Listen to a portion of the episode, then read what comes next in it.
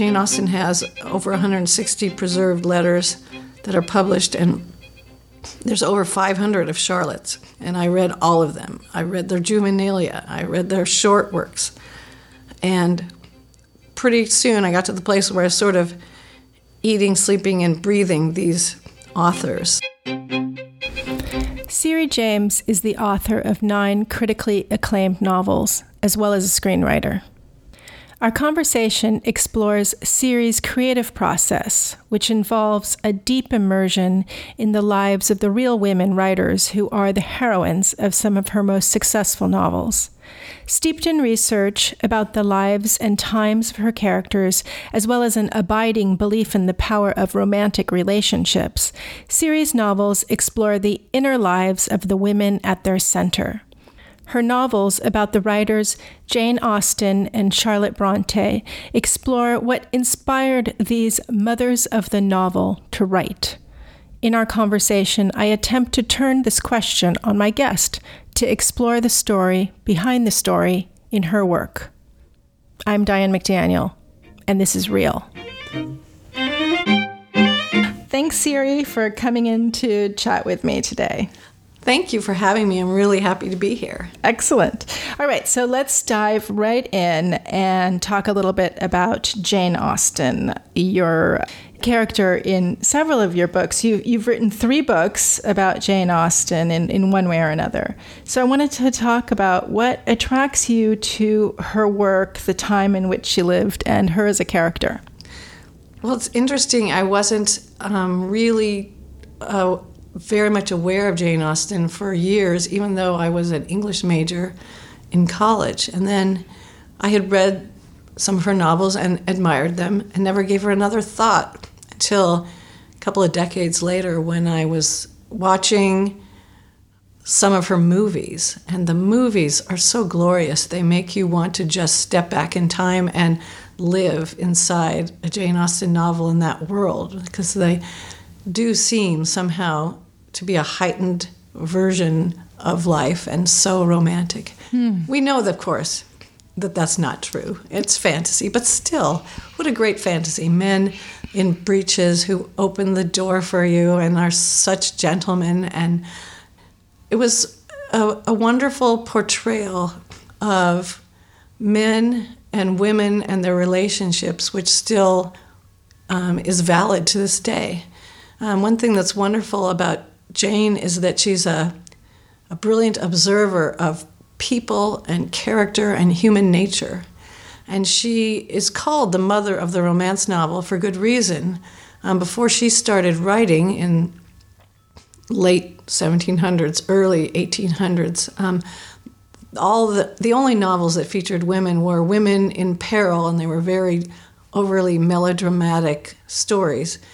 And she did something different. She actually was one of the first people to write in a new genre, which was called the novel because it was new. Right. It was a novel. It was novel. And she decided she would write about real people in real circumstances that were familiar, recognizable, and believable. And uh, she was one of the first people to ever do it. And she really got into the feelings and thoughts of her characters, and she doesn't let anybody get an easy ending or an easy reward. Everybody has to work for it. Mm. Everybody has to learn what their mistakes were, um, recognize what they've been doing wrong, fix what they've been doing wrong in order to earn their happy ending. Mm. And so, even though some people who don't read Jane Austen they roll their eyes and just write her off as being someone who writes chick lit or just romance novels. There actually is a lot going on in a Jane Austen novel, and it, it's fun to read them over and over again. You pick up something new every time. So I loved her characters and her stories. I loved her character arcs, which is something that I try to do in every book I write. Um, and every screenplay I write, the main characters have to be flawed, like every Jane Austen character is. They have to um, learn and grow and change over the course of the story and face a crisis decision at the end where they have to sacrifice, give something up in order to make the leap, the growth spurt that they have to achieve mm-hmm. to become a worthy person. And every villain in a Jane Austen novel ends badly because they are not self aware. Hmm. And every hero and heroine becomes aware of what they need to do to fix themselves. And that's why they're rewarded. Mm-hmm. So there's, besides which, she had sparkling wit, she was clever, the dialogue is brilliant. Um, and when you bring them to life in your mind or in a film, it's it's really a, a beautiful thing to see, and it's fun. Right. Right.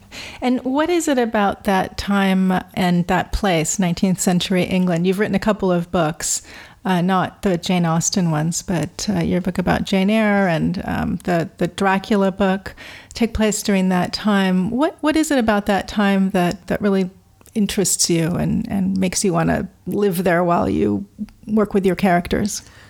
I really don't know how to answer that. Maybe it's because, in some ways, it was simpler. We didn't have all this technology taking us away from um, human interaction. Mm. Uh, maybe because you had to write a long letter to connect with somebody and wait a long time to hear back from them. Um, I don't know that I have the right answer to that, so you might not want to ask that question. I kind of got into writing that era, and then the more I wrote it, the more I learned about it, the more it felt um, it made sense to keep writing about that era. But I'm interested in a lot of different eras. That just happens to be the one I've spent a lot of time on recently. Right, right. Okay. You've also performed as Jane Austen, and uh, and in your books, you've written in her voice. How do you prepare yourself to embody your character? Well, that's an interesting challenge because so many people are familiar with Jane Austen's voice and with Charlotte Bronte's voice. When I wrote The Secret Diaries of Charlotte Bronte, I had to make sure I could sound like Charlotte. So to sound like either of these women who lived so long ago in a totally different country who have, you know, a not only a different accent but a, a, a different language from our own. Um, I prepped by reading their books over and over and over again so I could hear their voice in my head. Hmm. Um, I watched everything I could on film, either by them or um, any other movies that took place during that era, mm-hmm. and just to hear the way people talked. And I practiced and practiced until I felt that I really got it down and I could hear their voice in my head. I read their letters too. Jane Austen has over 160 preserved letters that are published, and there's over 500 of Charlotte's, and I read all of them. I read their juvenilia, I read their short works. And pretty soon I got to the place where I was sort of eating, sleeping, and breathing these authors mm-hmm. and started talking like them to my husband. And it's been thrilling because I've had reviewers say that they thought they were reading the work of Jane Austen, or they mm-hmm. really felt that it was Charlotte that they were reading. I even had a an email from a, an English teacher in Italy who said, I was halfway through your book, Il Diario Perduto di Jane Austen. I love it. And I'm so, I was so excited to find out that Jane Austen's memoirs were discovered and that she had this great love with Mr. Frederick Ashford. So I gave a whole lecture about it to my class the next day. Oh my goodness. Then I went home and finished the book and I got to the author's comments on the end and realized it was a novel. And I was so embarrassed. And I'm writing to tell you this because, you know, you really affected me in a way. I was so transported. I really believed every word was true. And I couldn't have been more flattered. Yeah. And yeah. the fact that she actually chose to write and tell me that was really, really sweet.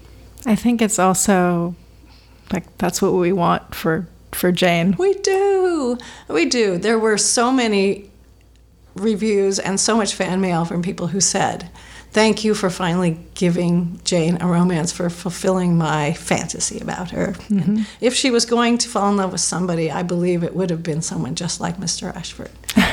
and maybe it happened. Yeah, could be. Could be that you did. you uncovered a secret time, history. I felt like I was just channeling Jane. So.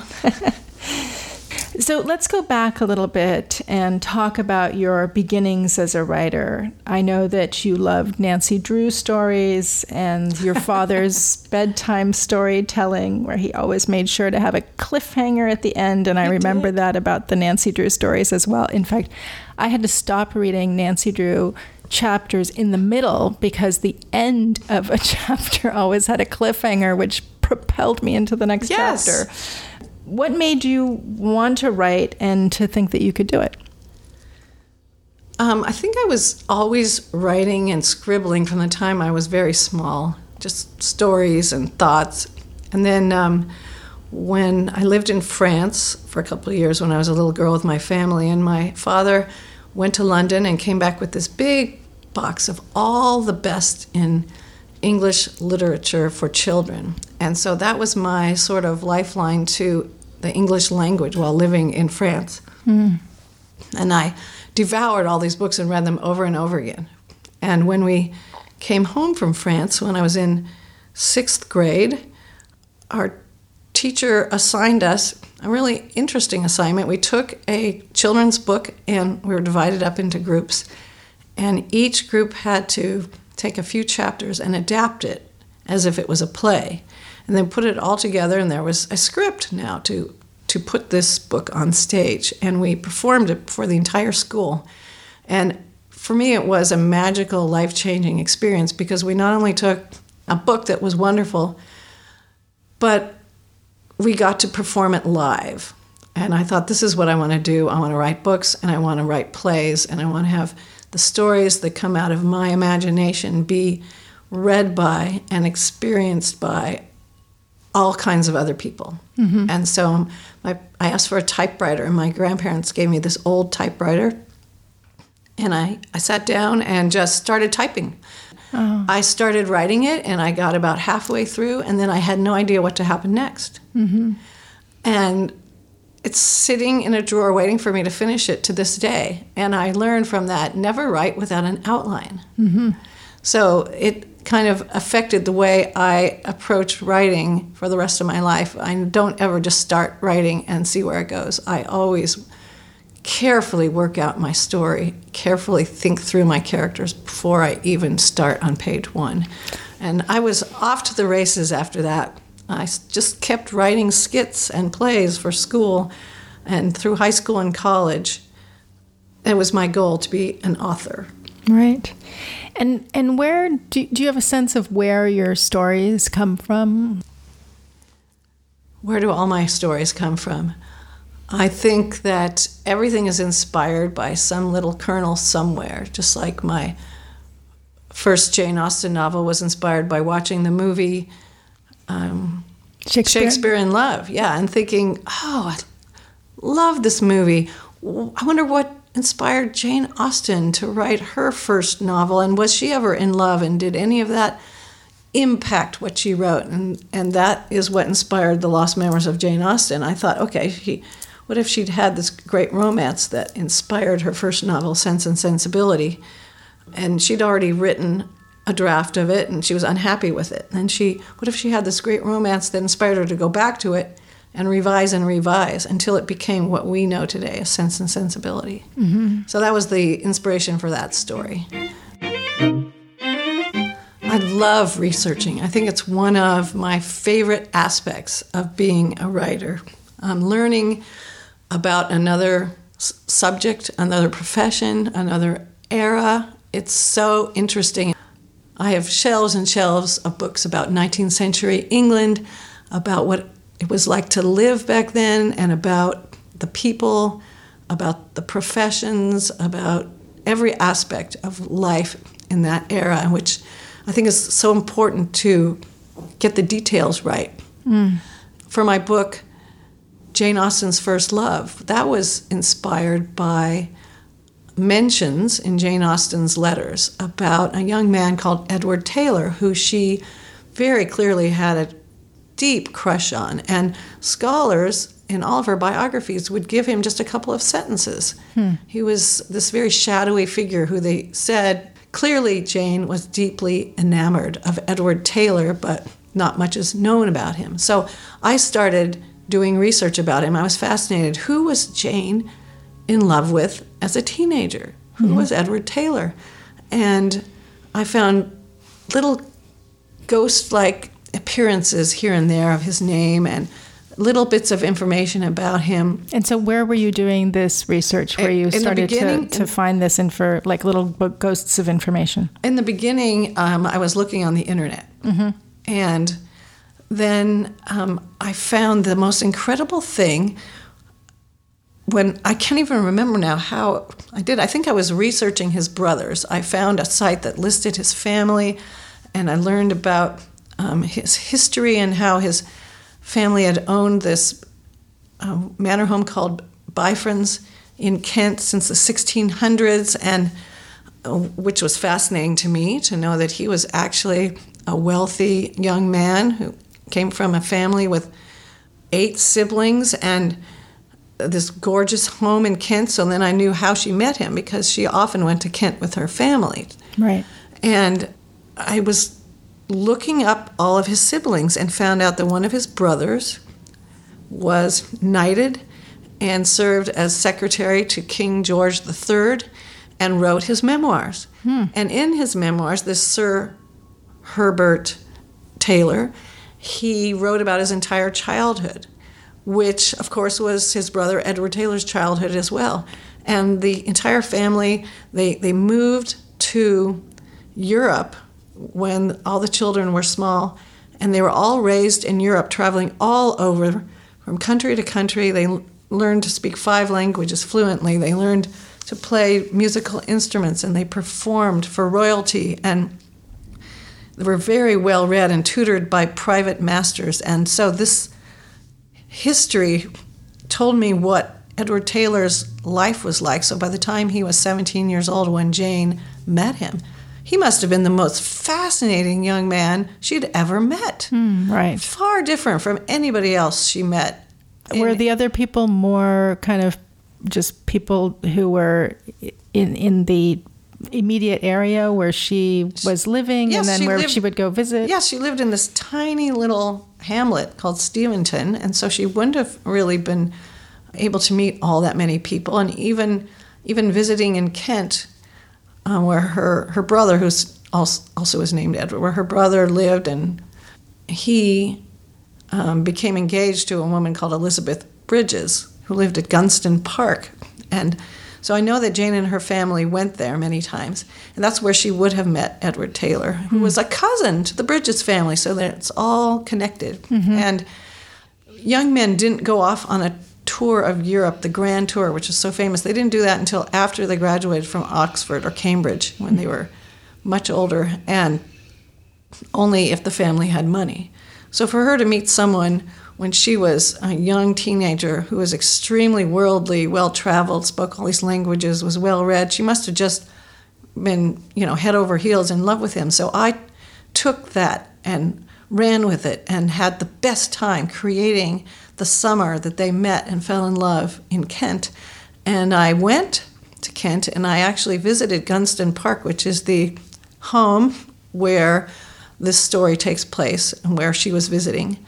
And um, it's still there, mm-hmm. 200 plus years later. Wow. And I was given a private tour of the house. And so I was able to set the story in the exact house where it happened. How exciting. it was a lot of fun. Do you know what happened to him in real life? I do because he's mentioned in his brother's memoirs. He eventually um, married and had quite a few children and continued to travel. And then tell us a little bit about how you did the research for your Charlotte Bronte book. Well, I loved the book Jane Eyre so much. I wanted to find out why did Charlotte Bronte write that novel? What inspired her? And so I started reading biographies of her and discovered that a lot of what goes on in that novel is autobiographical. And I was fascinated. So um, went to England and visited every known site where Charlotte lived or visited herself. I, we visited the one of the schools that she attended and got a private tour of the school, um, visited Haworth Parsonage, where she lived almost her entire life, and got to spend a couple of hours in the library there looking at actual documents, letters, stories, and little tiny books written by the Bronte children, and which was thrilling. And being in that house where she lived almost all her life, and being in her school really helped bring her life to life for me.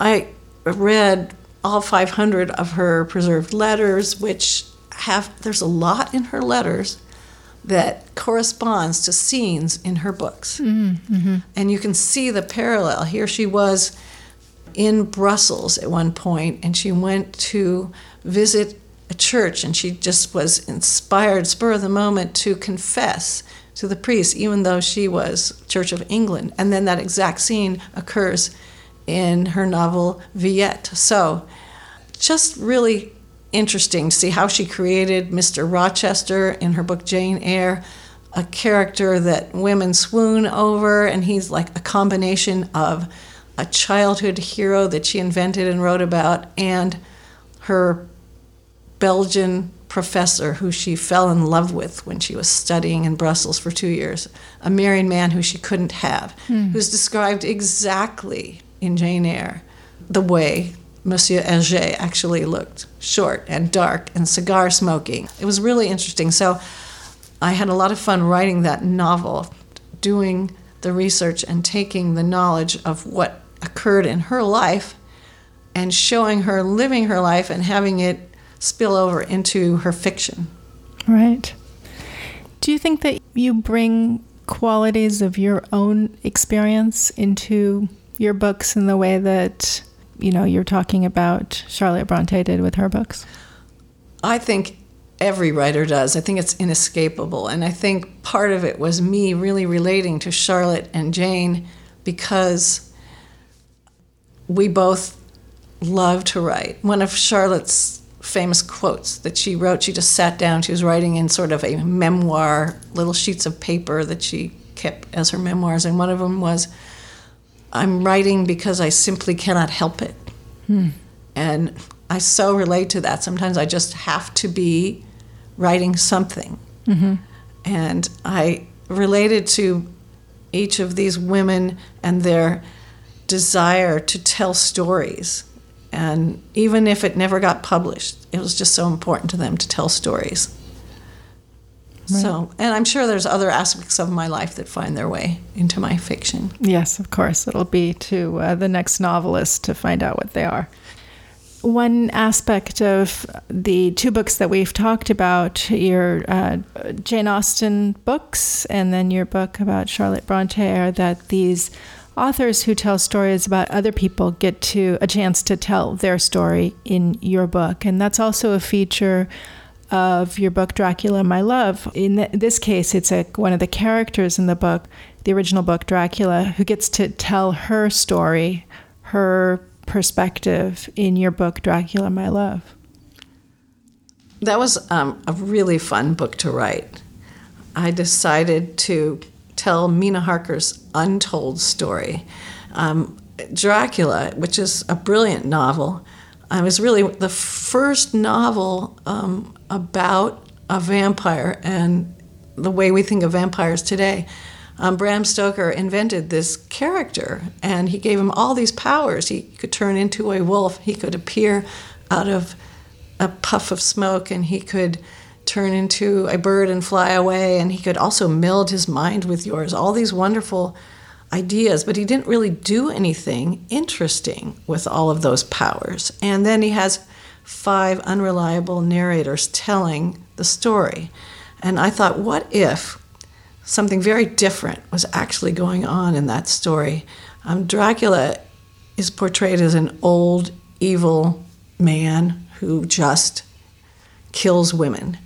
Um, he was sexed up in the movie versions, but he wasn't like that at all in the novel. And I thought, if you were Dracula and you were hundreds of years old, and you had all these powers, and you could also appear younger at will. Wouldn't you appear as the most beautiful version of yourself in front of the woman you wanted to woo. Of course you would. So I thought, what if all the bad things attributed to Dracula in that novel didn't happen exactly the way we think, and he was misunderstood? And what if he's actually this amazing, charismatic guy who Mina fell in love with? But she could never, ever admit that to anyone because, first of all, she was married, and second of all, he was a vampire. So, this very romantic story started brewing in my head, and an alternate explanation for everything in the novel Dracula is what poured out of me in this book. And I had such a great time writing it. I fell madly in love with my version of Dracula. Yeah, and he's very sexy. Thank you. So, my husband, who at the time thought vampires were just awful, he said, I don't know why you're writing this book. I am not going to like it. There's no way you can turn Dracula into a hero. So, when I finished it, I, as always, wanted him to be the litmus test, the first person to read the manuscript, and he was very reluctant. He sat down on a Saturday with a big cup of coffee, not very excited about reading this book, and he started in and he kept reading straight through till one o'clock in the morning with only the briefest stop for dinner. He said, I love this guy.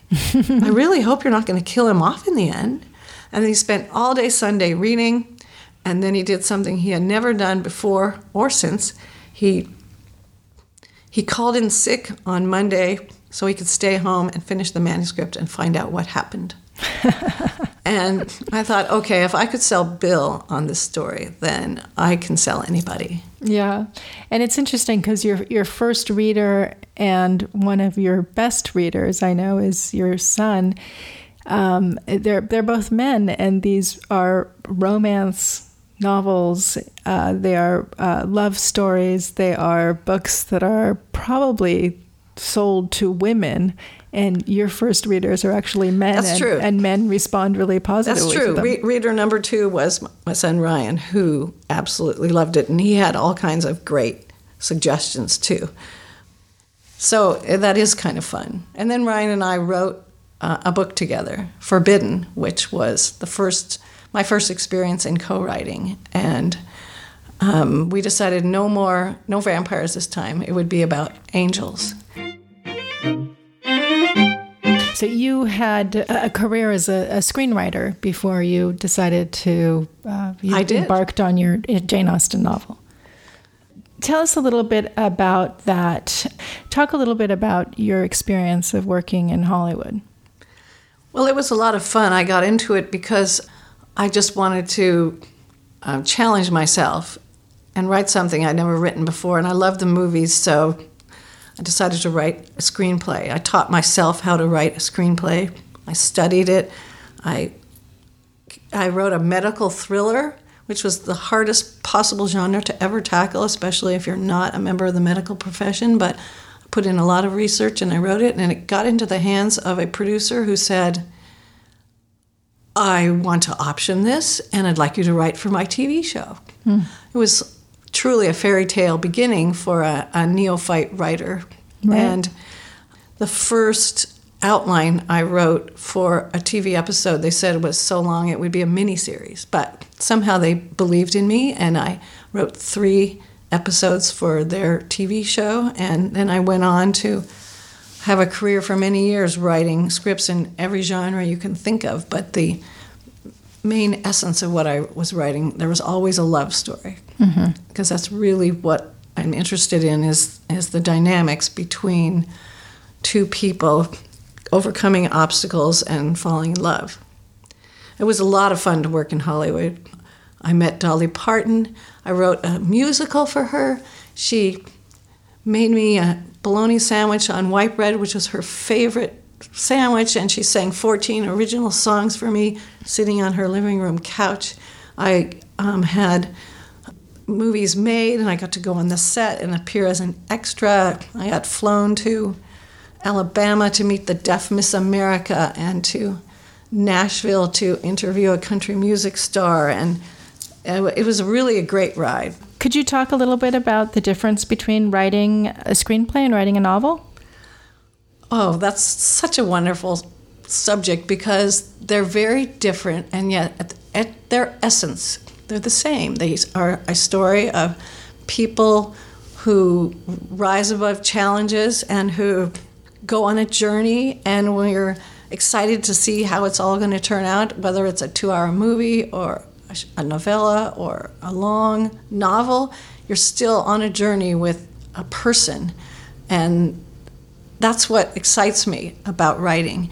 When you write a script, it's more of an outline with dialogue, so it goes a lot faster, and you can really just concentrate on the structure of the story, and it's more of a challenge to get the emotions of the characters across on the page because you have no time to really talk in in the action about what's going on. Just a couple of sentences. Mm-hmm. It can't be more than 120 pages long. No scene can be more than about two and a half pages. Dialogue, we, they don't usually want big speeches, so it's got its limits and it's challenging. Mm-hmm. On the other hand, when you write a book, it's so exciting. It's like all the all the fetters are off, and you can let your imagination go. You get to describe people and places and thoughts and feelings and food and sounds and fragrances and you really can get into someone's mind and it's really so much fun mm-hmm. to write a book so it takes a lot longer mm-hmm. so each one has their rewards and challenges right and recently, I know that you've written a screenplay, a romantic comedy. So, after writing nine novels or 10 or so, what has drawn you to screenwriting again? I just love the movies. And we see several movies a week at the Writers Guild of America, and then we come home and watch another movie when we get home. And movies transport you to another time, another place. It's so magical and I especially love romantic comedy. I guess on my bucket list, I always had the dream to write a great romantic comedy. An idea for one came to me, and I just couldn't think about anything else. So I've been working on it. Yeah. And it's been so much fun to work on that. And at the same time, um, I'm, you know, writing books. Yeah. So, how did you decide that that idea should be a movie versus a book, since now you do both? Well, interesting because I'm tempted to take the screenplay and also write it as a novel. But the idea first downloaded into my brain as a movie because it was um, kind of inspired by all my favorite moments from all of my favorite romantic comedies. And I thought, okay, there's some elements of this that I would like to take and turn it on its head and twist it into something new myself. So I know that uh, you've mostly written by yourself. You've also written with one of your sons, but mostly writing is kind of a lonely occupation. You've the characters in your head to keep you company, but you're pretty much sitting at the computer by yourself day after day how do you, with no colleagues to collaborate with, nobody really to be bouncing ideas off of, who's really in there with you every day, how do you keep yourself going? I think my characters are keeping me going. And they become so real to me that very quickly after I have um, worked on the story and worked on the character bios and gotten to know who these people are, I'm so excited about spending time with them and seeing what they're going to do mm. that I can't wait to get up there and start working again. I go up and turn on my computer and my outline will say, you know, something vague like um, they meet again at the wedding. Mm-hmm. And that's all it says. And I have no idea what's going to happen at that wedding or why I felt that they were supposed to meet at a wedding, and I, but I knew they were. Mm-hmm. And then I start writing, and all these things start happening, and that I didn't expect to happen. I didn't expect them to say, and sometimes it all fits together so neatly as if it was absolutely planned, and that gives you a real high as a writer. And so then how do you how do you let them go once you've spent so much time with them? You you come to the end and you have to sort of say goodbye to them. What's that like? I don't think I ever feel like I say goodbye to them. First of all, every script and every book has so many rewrites. Um, by the time you are done, you're kind of ready to be done with that particular part of the story. Um, mm-hmm. Um, so many of the things I've written, I have imagined sequels. Mm. And so the characters do continue to live on. I have quite a few books where people, readers, have asked me, please write a sequel, please write a sequel. And so in my mind, I sometimes go back to them and I start imagining where they are now. Mm-hmm. And they're all still alive somewhere in my head, waiting for me to continue their story. I like that. They're still in there. so, like everybody uh, who does anything, you've experienced some dead ends and roadblocks during your career as a writer, as a screenwriter, and a novelist. What keeps you persevering? When you get discouraged, what keeps you going? Well, I think Steve Jobs once said the only difference between people who succeed and people who don't is perseverance. You want to achieve something, you just have to keep going. That kind of thinking is, I think, essential to success no matter what it is you decide you want to do.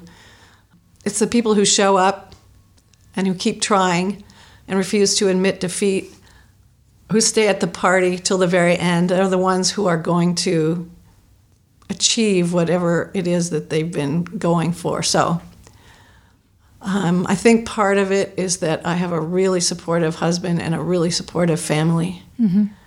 When I write, my husband's the first person to read it, and my sons and my daughter in laws are next in line, and they give me fabulous feedback, encouragement, and support. And that's always really helpful. And yeah. um, I, I, I start on a project and I really believe in it, and I'm not going to give up until it either gets where I imagine that it's supposed to go, or I feel like it's time to accept it as a learning experience and move on to something new. But I just love to write so much, I can't imagine not writing. Mm-hmm. Just to wrap up, um, I wanted to ask you about your name, Syrie, which is uh, sort of unusual. Uh, of course, now anybody who uses any Apple products uh, knows a Siri uh, with a, a, name spelled differently than yours. But I'm sure for most of your life, you've had to repeat your name or, or spell your name. And so I thought I would just ask you about your name and what you know about it. It's really hard to have a name that's different or weird. And my name, no one had ever heard of for all of my life until just a couple of years ago. So I would introduce myself, and people would say, What? How do you spell that? Where did that come from? My mother claims that when she was a very little girl, she heard a radio show with a character named Siri, and she liked the sound of it. So she always had that in the back of her mind that if she ever had a daughter, she would name her Syrie and then she invented the spelling. And I just wish she was alive today to see what has become of the name that she thought was the most unique name in the world. Because everywhere I go now, I hear people saying, Siri, Siri, Siri. So I feel like they're talking to me. and when I introduce myself now, people just laugh. And uh-huh. they say, Is it true that you know everything? Uh. And I say, Yes. and they say, Do you talk to yourself? And I say, All the time. So it's kind of fun now having a name that's recognizable. When I give my name at a restaurant, I just say Syrie and I don't have to spell it anymore. They don't spell it right, but that's okay. That's all right, right? they know. The they remember it. Yeah. They always smile. well, thanks so much, Syrie, for chatting with me today. I really appreciate it. Thanks, Diane. It's been fun. Thanks. That's it for today's episode. Thank you, Syrie, for speaking with me about your life as a writer, your creative process, and what keeps you excited and energized about your work. You can learn more about Syrie and her books at syriejames.com. If you haven't yet, subscribe to Real with Diane McDaniel on iTunes or wherever you get your podcasts. We'd love to hear from you. Let us know why you listened and what you like about the Real podcast. Please rate the show and leave a review on iTunes.